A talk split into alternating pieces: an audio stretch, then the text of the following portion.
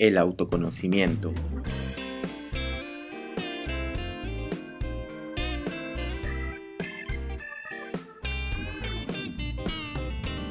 Bienvenidos todos a Realmente Libre, podcast en el que desarrollamos temas de amor propio, autoestima, autoconocimiento y motivación.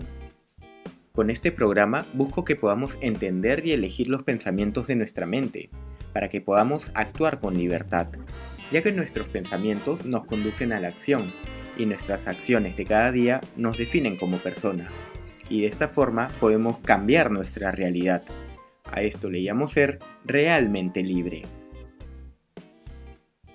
Muy buen día, soy Eric Casas y hoy quiero empezar haciéndote una pregunta.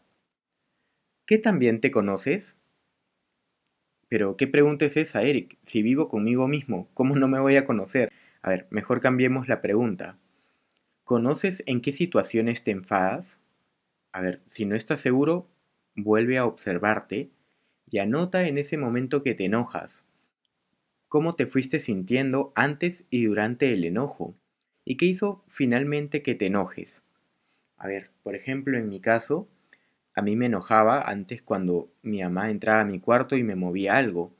O, a ver, vayamos a otro ejemplo cuando de repente, sin que yo le diga nada, mi mamá hacía algo por mí. Ok, entonces observemos por qué me molestaba.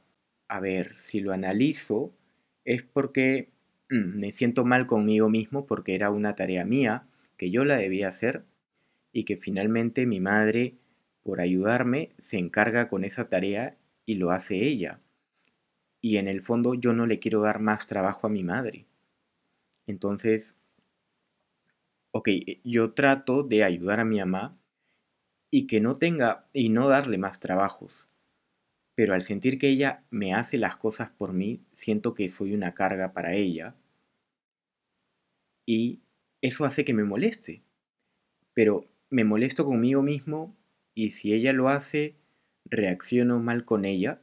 Pero si trataba de, de buscar de no darle una carga, ¿cómo es que termino enojándome con ella?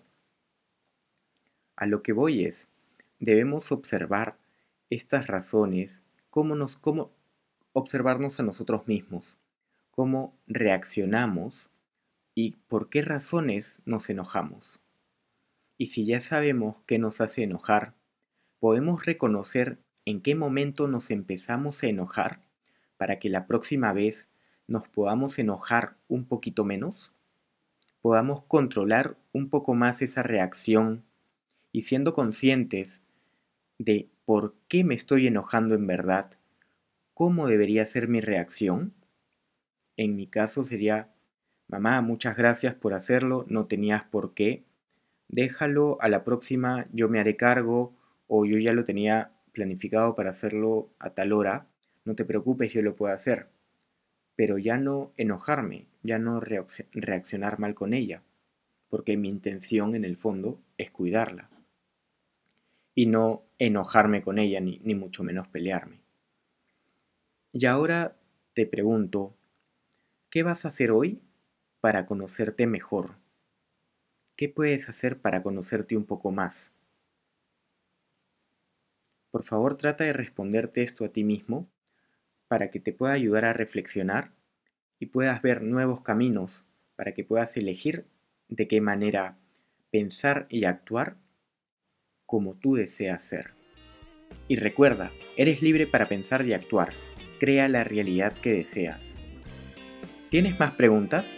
Síguenos en nuestras redes sociales como Realmente Libre y conversemos. Gracias, gracias, gracias por llegar hasta aquí e inspirarme a ayudar a más personas.